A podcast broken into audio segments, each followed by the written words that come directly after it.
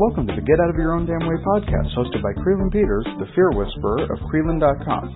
Listen in as Creelan interviews powerful people who have tamed their fears, embraced their greatness, and gotten out of their own damn way. And now, Creelan Peters. Welcome to the Get Out of Your Own Damn Way podcast. I'm your host, Creelan Peters, the fear whisperer. Today I welcome Tandy A. Salter to the show. And before I bring her on the line, I just want to tell you a little bit more about her. Tandy is a confidence engineer. She's a certified life coach and motivational speaker. She coaches millennial women on how to get clear, get unstuck, and build confidence so that may, they may live the life that they were created to live. She once wore the same shoes as her clients and combines experience and education to help clients develop a blueprint for their own individual success. She is also co-author of bestseller twenty Beautiful Women Too and has been featured on B L C life dot com. Tandy is also an associate member of Women's Speakers Association.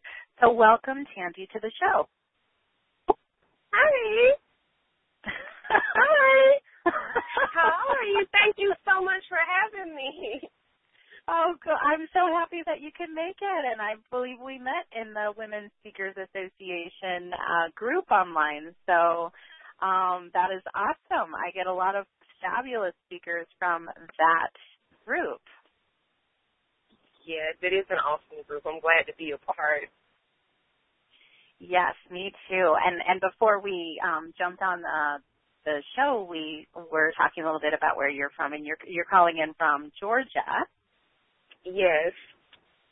So that's wonderful, and I'm from, from Arizona. I, I like to tell people where where everyone is just because we have guests that, that chime in from all over the world, and we have people who listen from all over the world. So it just gives us kind of like, okay, well, that's where you are, and this is where I am. So a little roll call going on here. So I'm so happy to have you on the show, and I would love for you to tell my audience a little bit more about your story and how you learned to get out of your own damn way. Sure. Um, I think mine started because I often struggled with my confidence and my self-esteem, mm-hmm. starting like when I was young. Like in school, I was always told I was ugly or I was too short, or like the gap mm-hmm. in my mouth was, my gap was too big. So it kind of discouraged me, and so as I grew up, I kind of held on to those things, and so it, it held me back on everything from, like, building relationships with friends or, or even staying connected with some of my family, because I didn't believe it when they tried to encourage me. I thought they were saying it out of obligation, not because they really meant it. Oh, and, yeah. You know, because you think your family's just, oh, they're going to just say that because their family, they're supposed to say that. And so I had to learn how to let go, and so that I could move on and do better with my life in order to build my confidence and accomplish some of the things I've accomplished. I had to learn to let go of stuff and stop holding things back, because I was holding myself back by holding on to everything. And if I didn't, I would probably still be in my way, keeping my own self back. Yes, I totally hear that. And I, you know, I, I chuckled a little bit when you're talking about family, because I was going to say not everyone's family says things out of obligation. So some of us come from families that do not do that. But, um, but it's, it's so interesting how, um, I notice this so often with my guests and, and with my colleagues, and also with my clients and students, is that we seem to come to the work that we do through our own personal stories, like the, the things that we've been through really lead us into the work, not only the work, but how we frame it to other people. So, um, it's, so because one of the first things I read in your bio is you're the confidence engineer, and you were just telling us how you were, had struggled with that. Yes. It's definitely a process in learning how to rebuild everything, because you do have to develop that type of blueprint to get you where you want to go, and then follow the steps to build everything up, but starting with the blueprint and being your foundation of confidence and going up from there. Mm-hmm. Absolutely. So you, it sounds like you had there's some issues, like you said, growing up and, you know, problems kind of believing your family when they would um, encourage you. So, um, and then I know you said that you had to learn to let go, and you gave us the very, very condensed version. Because I know. It's like, oh, that's great. You moved on. Wonderful. Yeah. Like the detailed version might take a couple of days. I know, no, and I'm not asking for all the details. If you had to kind of look back, because Because I know that usually um, that the turning point for all of us, there's something that kind of derives that. So is there one or two, or I don't know, if you want to just pick one, um, kind of thing that really helped you to kind of let go of some of that struggle you were having with, you know, believing the voices that were telling you, you know, the negative things? Like what, what was the turning point for you to help you really let go of that stuff? I think the turning point might have been, like, I was sitting at home, like, just crying like a big crybaby because I felt so miserable and, like, I couldn't do anything.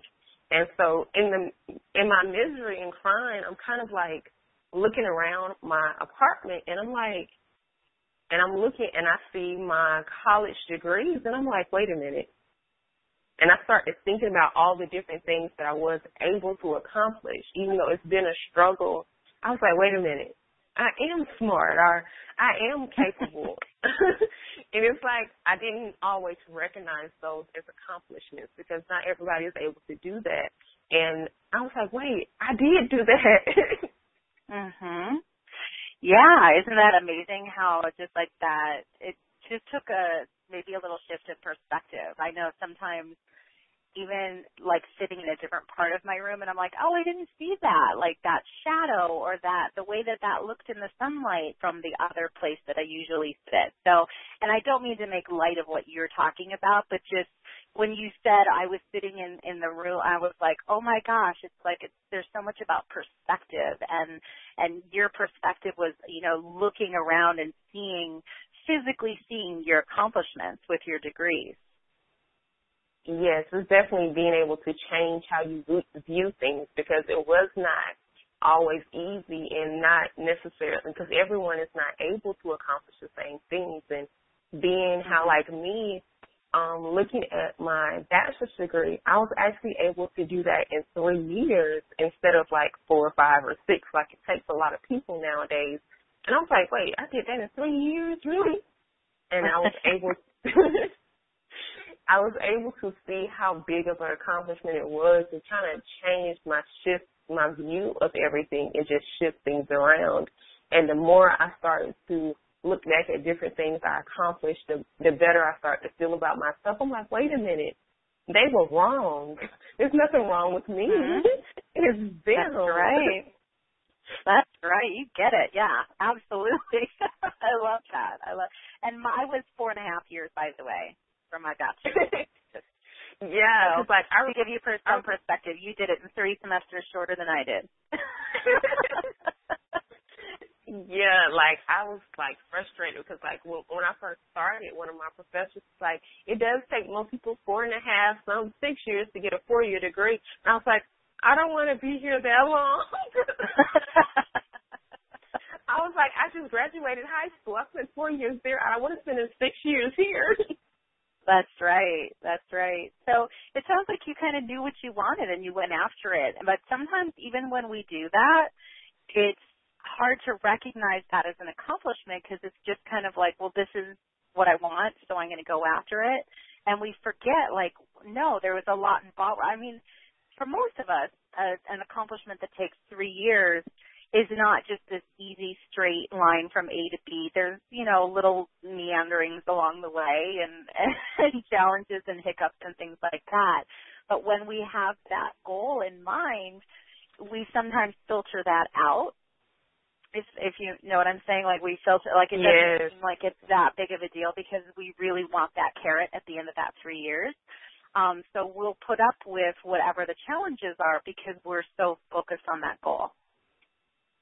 Exactly. It's like it was a challenge. It was not easy, especially like some of those classes, like statistics, that was not my friend. Philosophy was not my friend.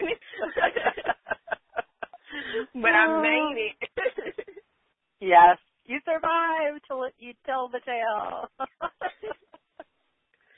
Yes, yes, I survived. Absolutely. Well, that's great that you were able to, to see that, because I think, like I said, the shift in perspective of, even though going through it you knew that there was challenges and everything, but then later on you kind of forgot, because we do. I call it a phenomenon of selective amnesia. Like, we only remember things when it's convenient to defend our current position. So if we're in a stuck position, we're going to look for evidence to support that. But if we're uh-huh. in an empowered position, we're going to look for evidence to support that. Yes, I I needed that empowerment to lift me up off the floor, because I was crying like a baby. Like, why am I here? Mm. But now, yeah. No. So, what do you think? Kind of how? What? Where did that empowerment come from at that point? Aside from just seeing your college degrees. Um, just thinking back, because um, my mother passed in two thousand nine, so I'm seeing my degrees and I'm using, like, the memory of her and how encouraging she was and what she was able to do and how much she would push me. And I was like, now, what would she say if she was here right now? What would she tell me to do? And I'm looking and I'm like, you know what? I'm going to I'm gonna say a prayer, and I'm going to get up, and I'm going to keep pushing. I'm not going to allow myself to hold me back and keep me stuck in the same place. Mm-hmm. So that, that memory of, of her um, encouragement, it sounds like, was also really powerful for you. Yes. That is great. So you were able to say, well, she wasn't not telling the truth, right? Was she one of the ones who you thought might not be uh, – or might only be saying things out of obligation? Um, I think I honestly felt like she was the only one that wasn't saying it out of obligation. Oh, so it was okay. For, for, more for me to believe it, but, like, if my aunts or my brothers said it, I was like, no, that's okay. Y'all don't mean that. Well, siblings are a whole other story. Yeah, they're a different oh, story, but, like, my... one of my older brothers would just tell me to ignore it when other people would talk about me and that there was nothing wrong with me. I was like, you just don't understand. Like, no, it doesn't matter. You're just saying that to try to make me feel better. Oh, yeah. Yeah, that's that's interesting. And also there's, like, the male and female perspective on that whole thing, too. Yeah. I was like, you don't get it. You're not a girl. Oh, well, he might have taken that as a compliment, that you wouldn't get it because she's not a girl. Oh, my goodness. So, well, that's great that you were able to turn it around. So you've been able to kind of use some of that. Are there any, like, other big lessons that came from your ability to kind of shift that for yourself as far as um, building up your confidence, and also, like, how that's helped you in the work that you do? Um, I think that's, like, the biggest thing is changing my perspective and also recognizing my accomplishments and the strengths that I do have, because oftentimes, especially as women, we downplay our strengths and upplay our weaknesses. But when we flip that and upplay our strengths and downplay our weaknesses, we're able to better see ourselves and accomplish more and be more confident. Yes, I agree. I think that's a huge struggle that a lot of women face. No matter what background they have, what um, age they are, what, you know, like, it just, like, transcends everything as exactly. far as that whole that whole thing that you just said. Because I was just writing about that recently too, um, about that whole downplaying our strengths and upplaying our weaknesses type concept. It's it's amazing, and how we we focus on that. And like I had said earlier, when we like w- whatever we focus on, well, I didn't say it quite like this, but I'm going to rephrase it. Whatever we focus on expands. So when we're focusing on our weaknesses, that's what seems to kind of blow up in our face, and it's just kind of like the snowball effect. Mm-hmm. It's because you're giving it so much attention, and that's what you're going to continue to see. But if we give our more attention to our strengths, we're going to see more of those. Absolutely. So what um, kind of things have you taken from your lesson? Because I know you had mentioned a couple of times the blueprint um, idea and, and steps to follow. So have you, you taken a lot of that from your own personal experience? I think it's more of a combination of my personal experience and my education. it's kind of like when I went to college, they gave me a list of classes I needed to take to earn my degree. So that was part of the plan on paper. And then the next thing I had to do was just write down what this, what I was going to personally do and map out a plan. Okay, well, I'm going to study this and I'm going to take this class and kind of look and see what each class is offered. So me, I like to write everything down. So from my goals to the steps I'm going to take or the people I might need to contact. So I formulate a blueprint for everything. I write it all down so that I can see it.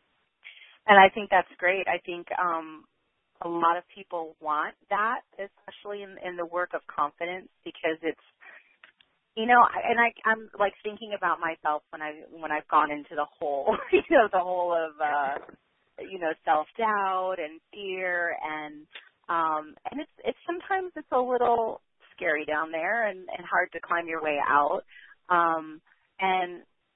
It seems so overwhelming and confusing sometimes. It's like, where do I start? How do I get out of this? How do I get back to where I was? How can I feel better about myself or my situation? You know, it's just like being in that darkness. Like, how do I get back into the light? And I think having, you know, steps is really, really important, because otherwise it just feels like there's nothing. Like, it's just like a big void. Yeah, like if you don't have any steps, it can feel like you're never going to get out and you're going to always be stuck. But it helps to have a solid plan and steps and recognize what you need to do for each each part of your journey. Do you find that people follow the same order of steps, or is, does it change based on who the person is? I think it more so changes based on the, each individual person, because some people might have confidence, let's say, in the workplace, but not have confidence at home. So we might need to work more on your personal life more than your career. So it depends on where they are and what their focus is at this point. But it can still be similar, just a little different to make sure it fits you.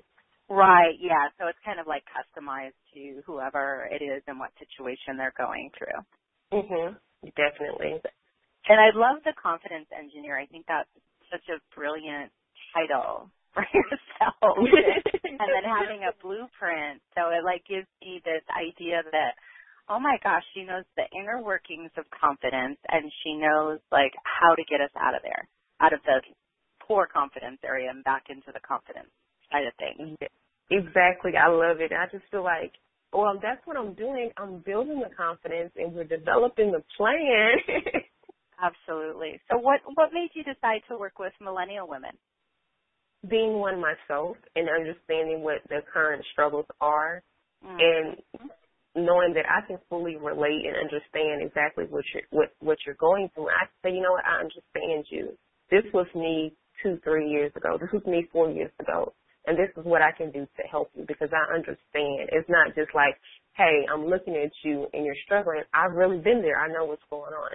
Yeah, and I that's so funny that you say that too, because I um, and I had a teacher in grad school. It was my first. I remember it was my first class in grad school, and she said that throughout her career as a therapist, she had um, worked with the same age group of people as her kids. So when she was first starting out, her kids were young, and so she worked with young children. And then as they got older, she found herself working with older children until they became adults, and then she worked with adults. And I thought, that's kind of weird, but I totally get it. Like, you know, you, like you're kind of like on this developmental journey um, along with your client in a way that, you know, kind of helps you see things in a different way when you're exposed to it. And I, I, I think that's interesting, because I um, find a lot of people work within their their age group just because, for the reason that you cited, just because like I I've been there, I've, you know, maybe a, a little bit further ahead in this process, and I